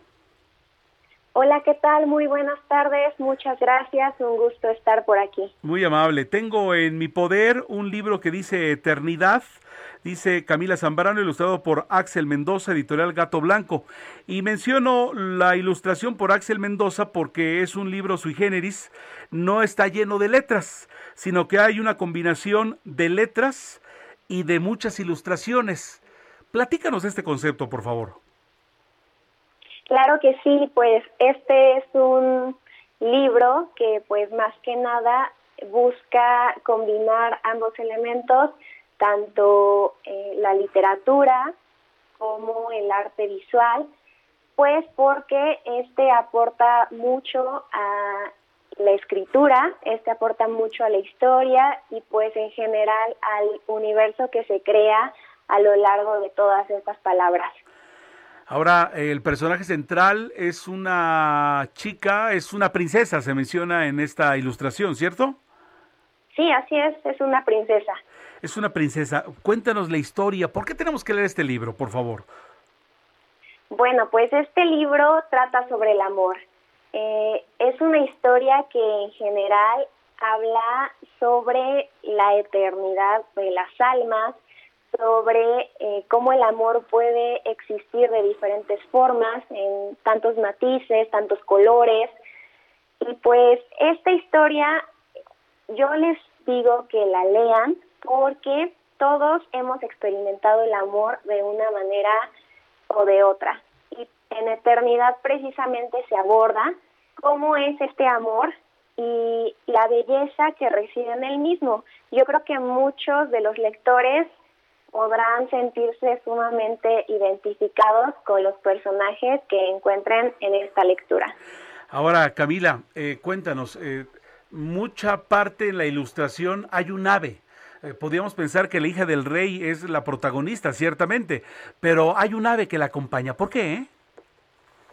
Porque justamente la historia de amor surge entre estos dos personajes. Eh, por lo regular en los cuentos clásicos o en las historias de princesas, pues tenemos a este personaje que es el príncipe azul, sí, que espera siempre eh, por ella, que va tras ella y es el más grande anhelo de la princesa. Y al final Pero... fueron felices, ¿no? Todos. Sí, así es. Pero Eternidad eh, lo que plantea pues es esta idea de un amor distinto. Es decir, cómo puede residir el amor en cuerpos tan distintos, pero a final de cuentas son las almas de estos dos personajes las que se reconocen y las que, bueno, eh, experimentan el amor. Caray, qué interesante, muy interesante. Y además, ¿sabes qué? Es inspirador. ¿A quién va dirigido este libro? Pues no se dejen engañar, la verdad es que este libro es para mayores de doce años, sí, porque pues tiene una escena en particular que eh, es un poco gráfica y por lo tanto eh, pues no es recomendado para niños pequeños. Sin embargo, eh, el público de doce años en adelante puede disfrutarlo y pues puede realmente identificarse y enamorarse de esta historia. Camila, tú eres una escritora ya de, de, de tiempo, de que has, has estado realizando, te, a, tu expertise va por los cuentos, ensayos y artículos de opinión sobre temas sociales y culturales, pero en esta, en esta ocasión pues te fuiste sobre la situación del amor eterno, ¿no?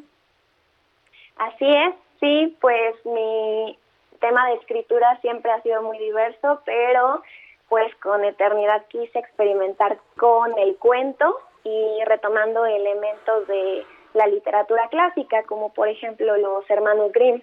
Sí, sí, sí, sí, sí, cierto. Oye, eh, eh, Camila, referente a ti, eh, ¿resides en Pachuca, Hidalgo? Así es, ah, soy de Pachuca, Hidalgo. Tú eres de allí, pero resides allí, entonces pues vaya... Vaya, vaya, vaya la inspiración que te lleva con esto de un tener un buen paste al lado, ¿no? Como Dios manda y debe de ser. Claro que sí, claro que sí.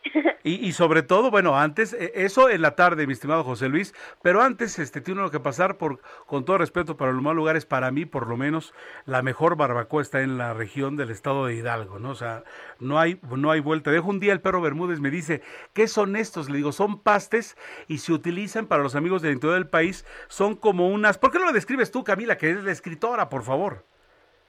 Ah, bueno, pues estos pastes son eh, una especie de, ¿qué será? Una pastita que dentro tiene, pues, lo que ustedes gusten agregarle. Puede tener carne, frijoles, papa. Bueno, hasta esquites. Exacto. Últimamente. Y eh, este viene rodeada porque los mineros la utilizaban con las manos sucias, de allí agarraban el paste y evidentemente ahora los dragones también nos comemos esta pastita que está en derredor, ¿no? Sí, claro, esta trencita que le llaman. Exactamente. ¿Dónde encontramos este libro, eh, Eternidad? Eh, eh, que nos estás presentando esta tarde, Camila. Bueno, pues lo pueden encontrar en la página web de Librerías El Sótano. Ahí tiene de momento el veinte por ciento de descuento, eh, así que aprovechen. También pueden encontrarlo en Amazon buscando el título al lado de mi nombre, Camila Zambrano. Y pues para quienes nos escuchen desde Pachuca, Hidalgo, está el libro para venta directa conmigo. Eh, pues obviamente les puedo dar una versión firmada y con dedicatoria. Eh, pueden enviarme un mensaje a mis redes sociales, es arroba milaenial en Instagram y Twitter. Milia, a ver, no, no, no alcancé a anotar, por favor, ¿me puedes reiterar tus redes sociales? Claro que sí, es arroba milaenial, como Mila y Millennial. Milaenial. ¿Cierto? Así es. Millennial. Camila Zambrano, infinitamente agradecidos de que nos hayas tomado la llamada en la presentación de este libro, Eternidad. Eres muy amable, mucha suerte y que sigan los éxitos. Muchísimas gracias, hasta luego. Hasta entonces, buenas tardes. Deportes con Roberto San Germán. ¿Qué pasa, el desgraciado?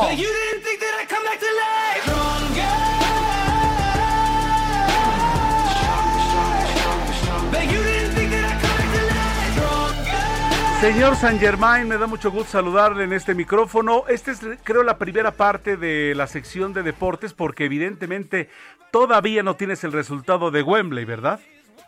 ¿Qué tal, mi querido Heriberto? Buenas tardes y buenas tardes a toda la gente que nos sintoniza. Sí, ahorita todavía está jugando ese partido en Wembley, en donde vamos a darles un spoiler, donde va ganando la selección de Inglaterra al minuto sesenta y dos, uno a cero al equipo italiano. Desde el minuto dos del primer tiempo, Shaw puso el marcador en favor de los ingleses allá en Wembley. Pero, como dices, a lo mejor regresamos más adelante, pero vamos a hablar de la Copa Oro. Qué desastre el partido de ayer del Tata Martino contra Trinidad y Tobago. Se pierde el Chucky, qué golpazo, un arbitraje también bastante tendencioso del costarricense, pero también hay que decir otras cosas. El equipo mexicano, de verdad, está jugando basura. Los últimos partidos, no entendemos a qué juega, centros no tiran, o sea, una cosa de terror. Ayer Trinidad y Tobago simplemente puso dos líneas de cinco y el portero, y se le acabó la idea a los mexicanos que no pudieron horadar la meta de los trinitarios, y México termina haciendo el ridículo cero a cero, perdiendo al Chucky de cuatro a seis semanas. Ya hoy se dio el parte médico, se va de cuatro a seis semanas el Chucky Lozano. Es una pérdida muy dolorosa para la selección mexicana. Y el granito, o el frijolito en el arroz, o el arroz en los frijoles, el grito. Volvió a aparecer el maldito grito en, en el estadio A T and T de Arlington, Texas. No entendemos, mi querido Heriberto. Pues sí. No entendemos. Después de ese cero cero, sí. No entendemos. Desafortunadamente no entendemos, y el punto es que en una de esas no vamos a la Copa del Mundo, de ese tamaño de la restricción. San Germán, si me permites, nos comunicamos más tarde para que nos des el reporte final y platiquemos de que finalmente ganó Messi allá en la Argentina, ¿sale? Perfecto, señor. Te escucho al rato. Muchas gracias, buena tarde.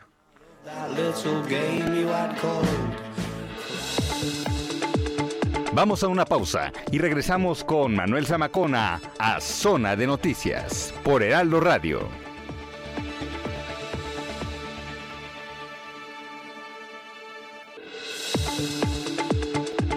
Ya estamos de vuelta. Zona de Noticias con Manuel Zamacona. Ay, no pude dormir. Me la pasé dando vueltas en la cama. Mejor date una vuelta a Soriana, porque pongo todas las pijamas para toda la familia al dos por uno. Sí, pijamas al dos por uno. En tienda o en línea, tú pides y Julio Regalado manda. Solo en Soriana. A julio quince. Aplican restricciones.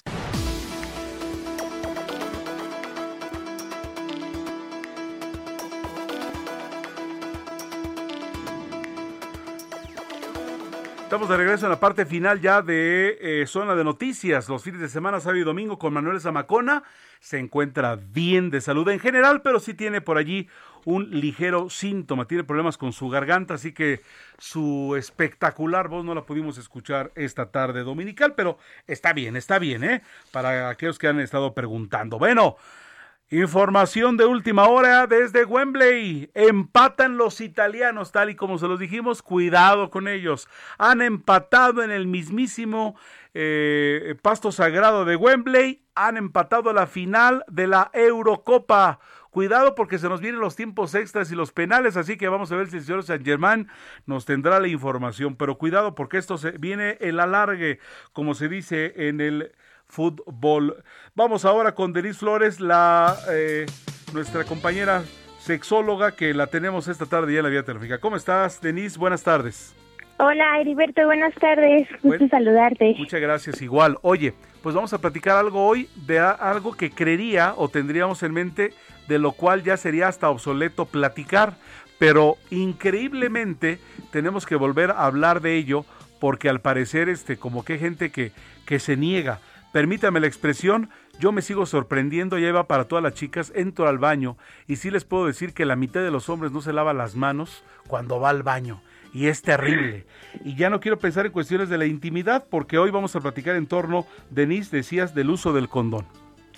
Así es, Heriberto, como bien dices, bueno, a pesar de que es veinte veintiuno, de que pues ya hay muchas formas en las cuales acceder a la información, o incluso al, al método como tal, ¿no? En farmacias, hay tiendas en línea, eh, es mucho más fácil este acceso, pues bueno, todavía existe como este tabú, prejuicio y también esta idea o creencia de que, bueno, no va a pasar nada si no se usa condón, pero sabemos que sí. Entonces, pues me gustaría el día de hoy abordar esta información, eh, crear conciencia sobre el uso, porque también muchos creerán que los adolescentes, las personas jóvenes, pues son las que eh, menos lo usan, pero hay estadísticas de que también las personas que van, por ejemplo, de los veinticinco a más, lo, lo dejan de usar, ¿no? A lo mejor porque ya tuvieron eh, familia, pero pues también recordemos que el condón no solo nos eh, protege de un embarazo no planeado, sino que también de infecciones de transmisión sexual. Entonces, pues como que se nos olvida y bueno,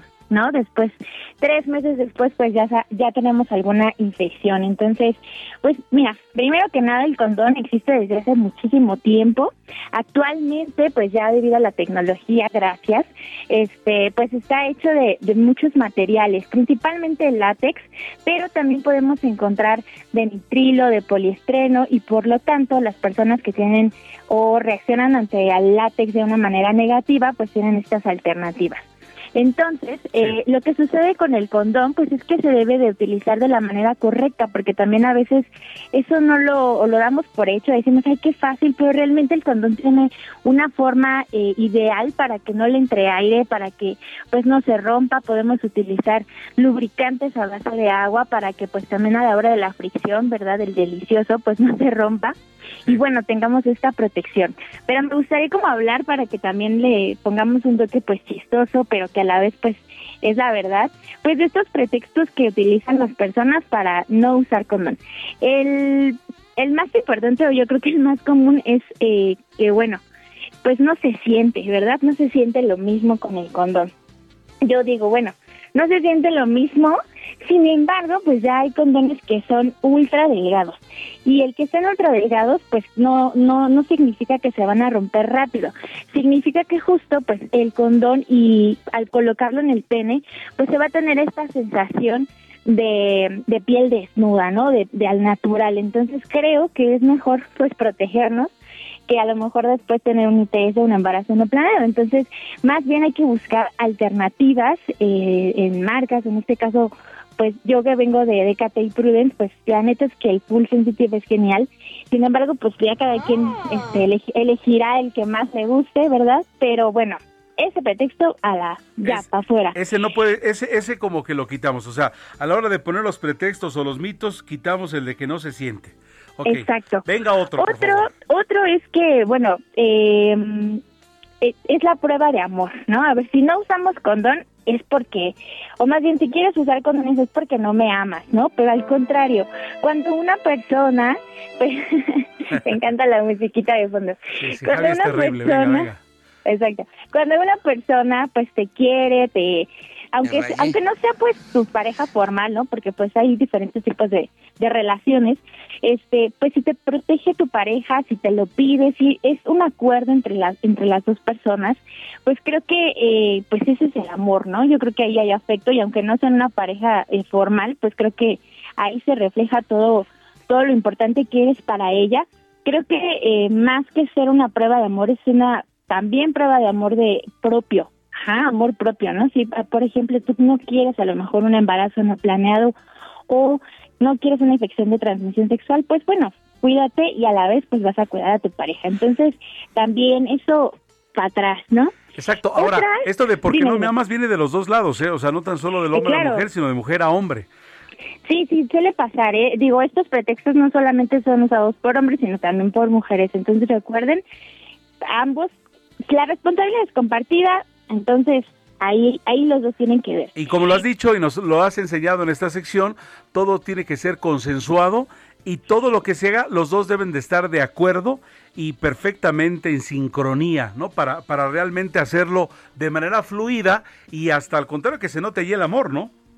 Claro que sí, todo es consensuado, y creo que esto de los acuerdos, pues es justo esta parte de comunicación que las parejas pues deben de tener.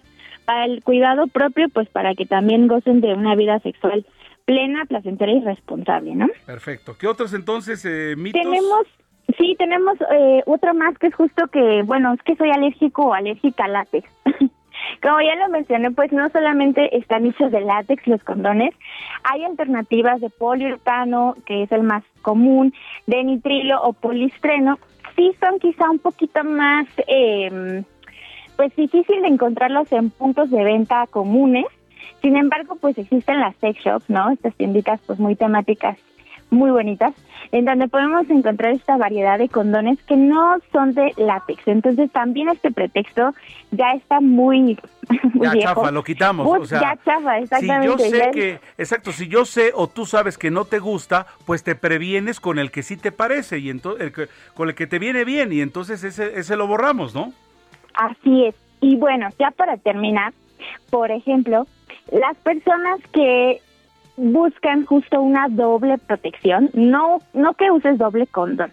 La doble protección se refiere a que se utilice un método de corto, largo plazo o un método permanente más el método de barrera, que en este caso es el condón. Sí.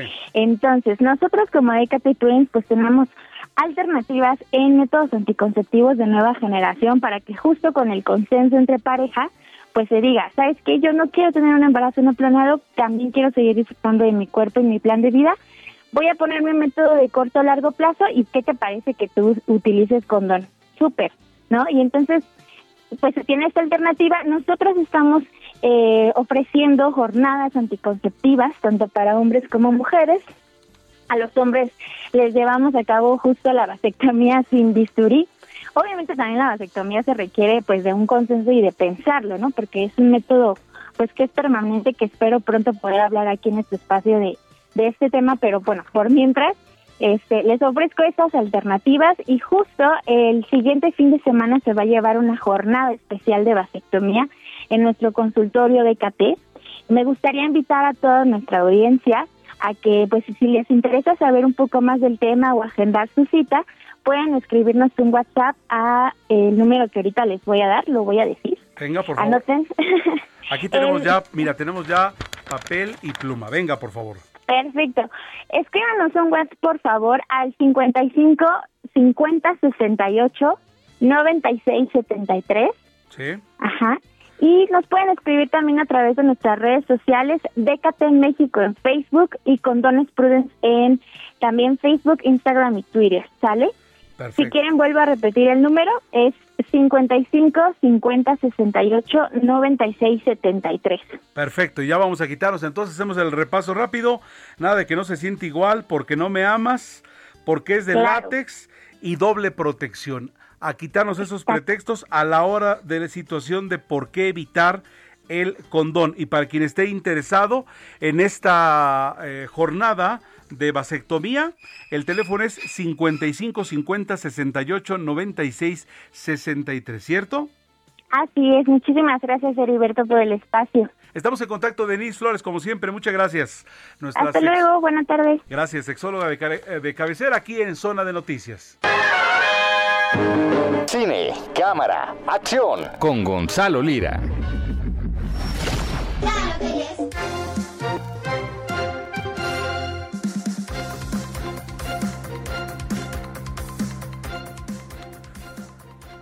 Gonzalo, pues bienvenido como siempre a esta hora de la tarde.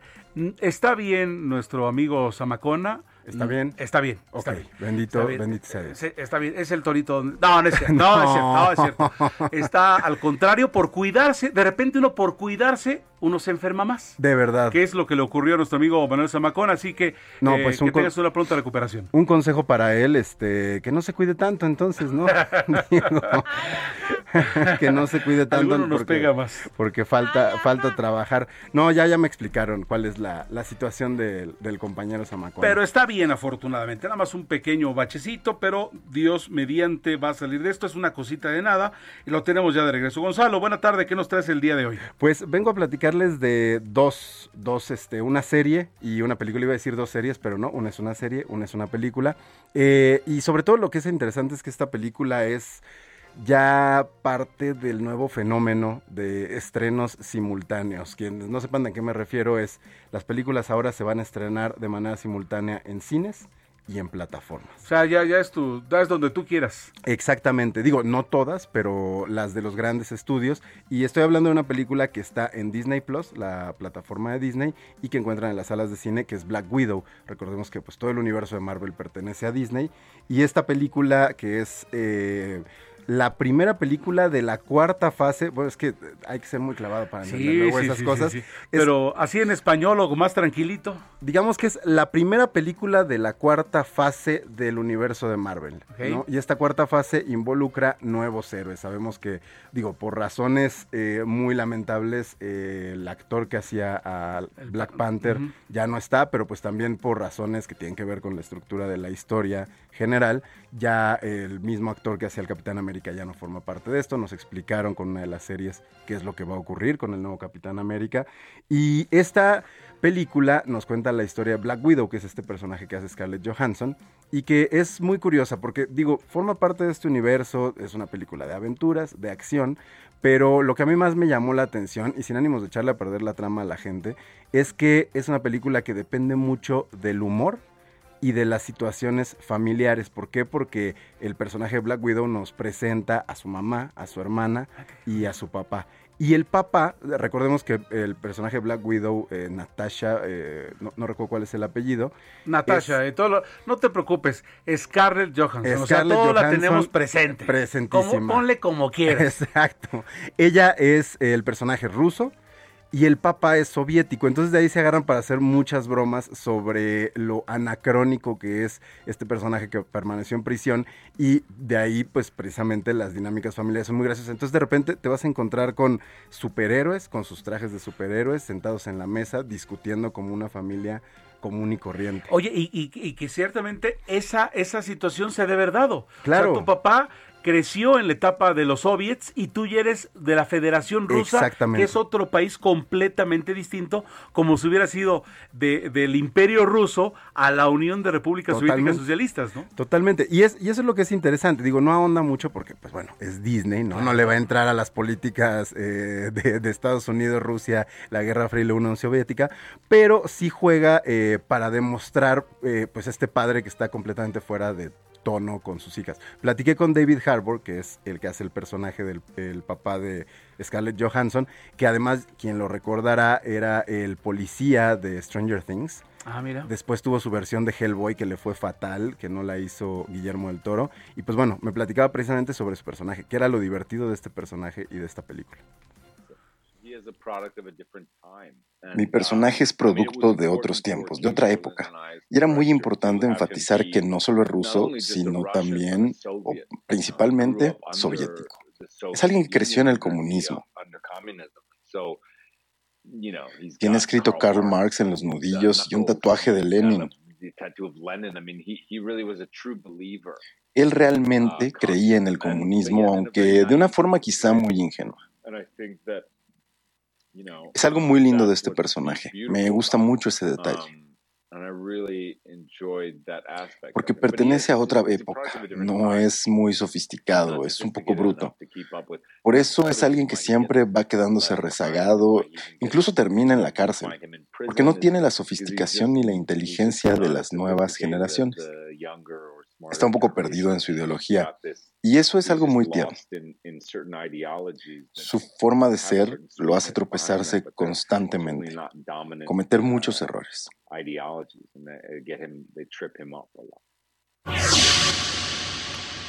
Oye, ¿cómo se llama entonces este actor? Él es David Harbour. David Harbour. De aquí en adelante será casi casi el suegro del planeta Tierra, ¿no? Bueno, no es el papá de la, en la vida real de No, no, no, no, pero Scarlett. Para efectos prácticos todo el mundo va a decir el papá de... No, yo directo de... con el señor Johansson. ¿Eh? Sí, es que, es que se apellida así, porque ya es que luego se cambian los apellidos sí, sí, para sí. Los, los nombres artísticos. Bueno, está esta película que, pues, que son fans de las películas de superhéroes o que solo quieren pasar un buen rato. Ahí está, está bastante decente. Yo no soy ¿cuándo? muy fan de las se... películas. Ya se estrenó, se estrenó en la plataforma el viernes. Y se estrenó en las salas de cine el jueves. Disculpa, te interrumpí. ¿Tú que no eres muy fan? De las películas de superhéroes. La verdad, no soy tan fan. Y esta, pues, al menos es entretenida precisamente por eso. Por eso yo quería resaltar ese personaje. Porque, de verdad, eh, es lo que le da como el sentido del humor a la película. Que es lo que ayuda a que si no eres tan clavado, pues no estés eh, persiguiendo, tratando de entender, de entender cosas que ni te, ni te importan, ¿no? Exactamente. Si, si ves solo esta película, te parece bien y, y exacto, y creo que ese es el personaje que les va a sacar sin que se sientan eh, completamente desconectados. Y se estrenó en, hace un par de semanas, una serie que cada vez empieza a hacer más ruido en Netflix, una serie mexicana que yo creo que sí va a ser una de las más importantes de este año, y se trata de Somos. Somos es una miniserie de seis episodios que narra las vidas de personajes de Allende, Coahuila, un pueblo en el que, si mal no recuerdan, desapareció el pueblo el... prácticamente completo. Exacto, llegó el crimen organizado y a todos. A todos, arrasó con todos. Digamos que no solo el crimen organizado, sino le, los enfrentamientos constantes entre el crimen organizado, el ejército. Y los eh, policías. Exactamente. Y pues la... la serie en lo que se enfoca no es en el hecho, sino en todo lo que ocurre antes, en estos personajes, cuáles son sus historias, cuáles eran sus vidas, sus aspiraciones, sus sueños.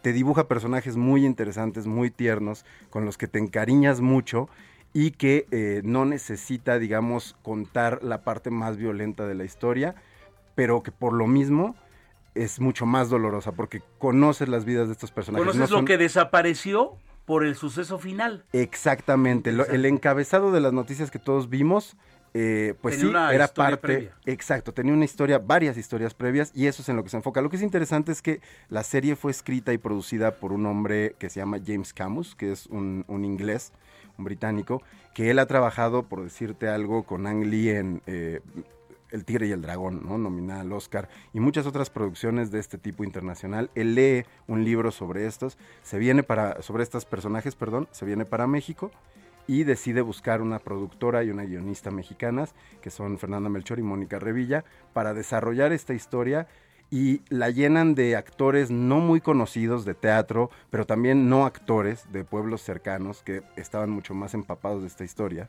y a partir de ahí narran estas diferentes anécdotas de estos diferentes personajes que ni la debían ni la temían. Platiqué con Fernanda Melchor, eh, con Mónica Revilla y con James Camus sobre pues esto, ¿no? ¿Qué les atrajo de hacer esta serie? Al mismo tiempo estaba aterrada, ¿no? De, porque no sabía si iba a poder realmente dar el salto de los libros a la, a la tele, pero muy entusiasmada también, sobre todo por la visión que James nos compartió y que tenía que ver con... Vamos a contar. ¿Qué platicaste con ellos? Porque tenemos pues bueno, problemas técnicos. Platicaba precisamente con ellos sobre esto, ¿no? James me platicaba cuál era el libro eh, a partir del cual él se había eh, inspirado para, para, para estas historias. Y precisamente la productora y la guionista me decían que lo que les llamó muchísimo la atención es que en un medio, eh, digamos, en el, los multimedios, en las películas, en las series, hemos visto esas historias mil veces, pero contadas de una forma que ya nos cansó, a la gente ya le cansó, y lo peligroso de ello porque pues se pierde, se desensibiliza el se nos hace paisaje, principal. Desafortunadamente. Exactamente, y como esta historia les ponía nombres, les ponía apellidos, eh, apellidos les ponía rostro a, a estos personajes, pero sobre todo lo que me decía James es que les quitaba esta onda de ser solo una cifra, ¿no? De ser un número más. Eh, y que a él le gustaría que se contaran más estas historias de esta forma, porque entonces genuinamente nos preocuparíamos por lo que ocurre en nuestro país. Exactamente, no lo pensamos de que ah, otra, otro tiroteo, otros desplazados. Exacto. Esto que, que, que desafortunadamente nos invade en el día a día, y lo que más me llama la atención, Gonzalo, es que visto desde la perspectiva y desde la óptica de un británico. Totalmente, totalmente que, que digo, creo que para un británico de por sí ya debe ser alarmante porque no es una realidad a la que está acostumbrado, pero seguramente al asomarse y ver que para nosotros es, normal, como lo decías, paisaje, haber dicho, no, a ver, indígnense. No debe de ser. Indígnense y vamos a ver cómo lo hacemos. Perfecto. Gonzalo eh, Lira, muchas gracias por todo. No, hombre, gracias a ti. Eres muy amable. Deportes, ¿no? Roberto San Germán, parte final de este espacio. ¿Qué ha ocurrido en Wembley y en el pasto sagrado? Lo último que supimos fue que había un empate entre Italia e Inglaterra, por favor. Exactamente, mi querido Heriberto, así es, el empate se está dando en estos momentos, se van a ir a tiempos extras y ya veremos quién gana la Copa, así la UEFA Euro dos mil veinte, jugado en el dos mil veintiuno ahí en Wembley, si es que se lo llevan los ingleses o los italianos, así que tendremos que esperar hasta el día de mañana en los diferentes espacios donde saldré para poder platicar de quién fue el ganador de esta UEFA Euro dos mil veinte, jugada en el dos mil veintiuno, y ya nada más rápido. Pues hablar de lo que hizo Lionel Messi, que por primera vez gana un torneo con la selección de Argentina, y donde en el Maracaná, el Maracanazo dos punto cero, a Brasil uno a cero, y con esto Messi ya tiene un título que se le había negado tanto tiempo con Argentina, hasta descansó, y creo que bien merecido, aunque el fútbol no es de merecer, sino es de hacer, y ayer los argentinos lograron la victoria en un campo que les costaba mucho trabajo, es más, me parece que nunca habían ganado en Brasil en un partido oficial. Oh, te, eh, interesante, y qué bueno para Lionel Messi, además entrañable el abrazo entre Neymar y él, fueron compañeros, son amigos, y bueno, qué bueno que lo resumen a que es solo fútbol. Platícanos, por favor, qué onda con el Chucky Lozano, y también Nigeria por allí le ganó a Estados Unidos en el, en el básquetbol. Sí, sí, sí en el, mira, si quieres rápido en el básquetbol, fue en un partido ahí digamos, de preparación entre los Estados Unidos y Nigeria. Ganó la selección de Nigeria noventa a ochenta y siete. La verdad es que se, se da la vuelta al mundo esta noticia, pues porque cómo le van a ganar los nigerianos a los norteamericanos, que son los reyes del básquetbol, pero pues son un partido de práctica, entonces tampoco hay que hacer tanto rollo. Los norteamericanos se van a llevar la medalla de oro sin ningún problema en los próximos Juegos de Tokio dos mil veinte. Y bueno, lo del Chucky Lozano está durísimo, señores, después del encontronazo que tuvo con el portero Phillips en una jugada pues desafortunada para el Chucky, en lo que era un penal clarísimo que no quiso marcar el árbitro ayer. Pues bueno, el Chucky se terminó con un golpe muy fuerte, ya le suturaron el rostro, eh, un costado de uno de los ojos, si mal recuerdo en el ojo izquierdo. También lo estaban checando en las cervicales, parece que no hay daño, pero lo que sí es un hecho es que el Chucky no va a estar de cuatro a seis semanas en actividad, así que es una baja muy sensible para el Tata Martino, pero también hay que ver qué dice el Nápoles de Italia, porque ellos son los dueños de la carta del Chucky, y algo tienen que hacer ya también la CONCACAF con sus arbitrajes. No es posible que ni el V A R ayer pudo darle un penal a México que era del tamaño del estadio, ¿no? Pues sí. Y la verdad es que pues, por eso salió lastimado el Chucky. Lamentable, lamentable. Mi estimado San Germán, Dios mediante, mañana te escuchamos en el espacio de Jesús Martín Mendoza de Arranque. Exactamente, mi querido amigo. Cuídate mucho y que pases muy buena tarde y buen provecho para todos. Gracias, muy amable. A nombre de todo el equipo y a nombre de señor Zamacona, gracias Gina, Javier, José Luis Rodríguez, Heriberto Vázquez Muñoz. Hasta entonces, gracias. El Heraldo Radio presentó Zona de Noticias con Manuel Zamacona. Los esperamos la próxima semana en Zona de Noticias, el epicentro de la información.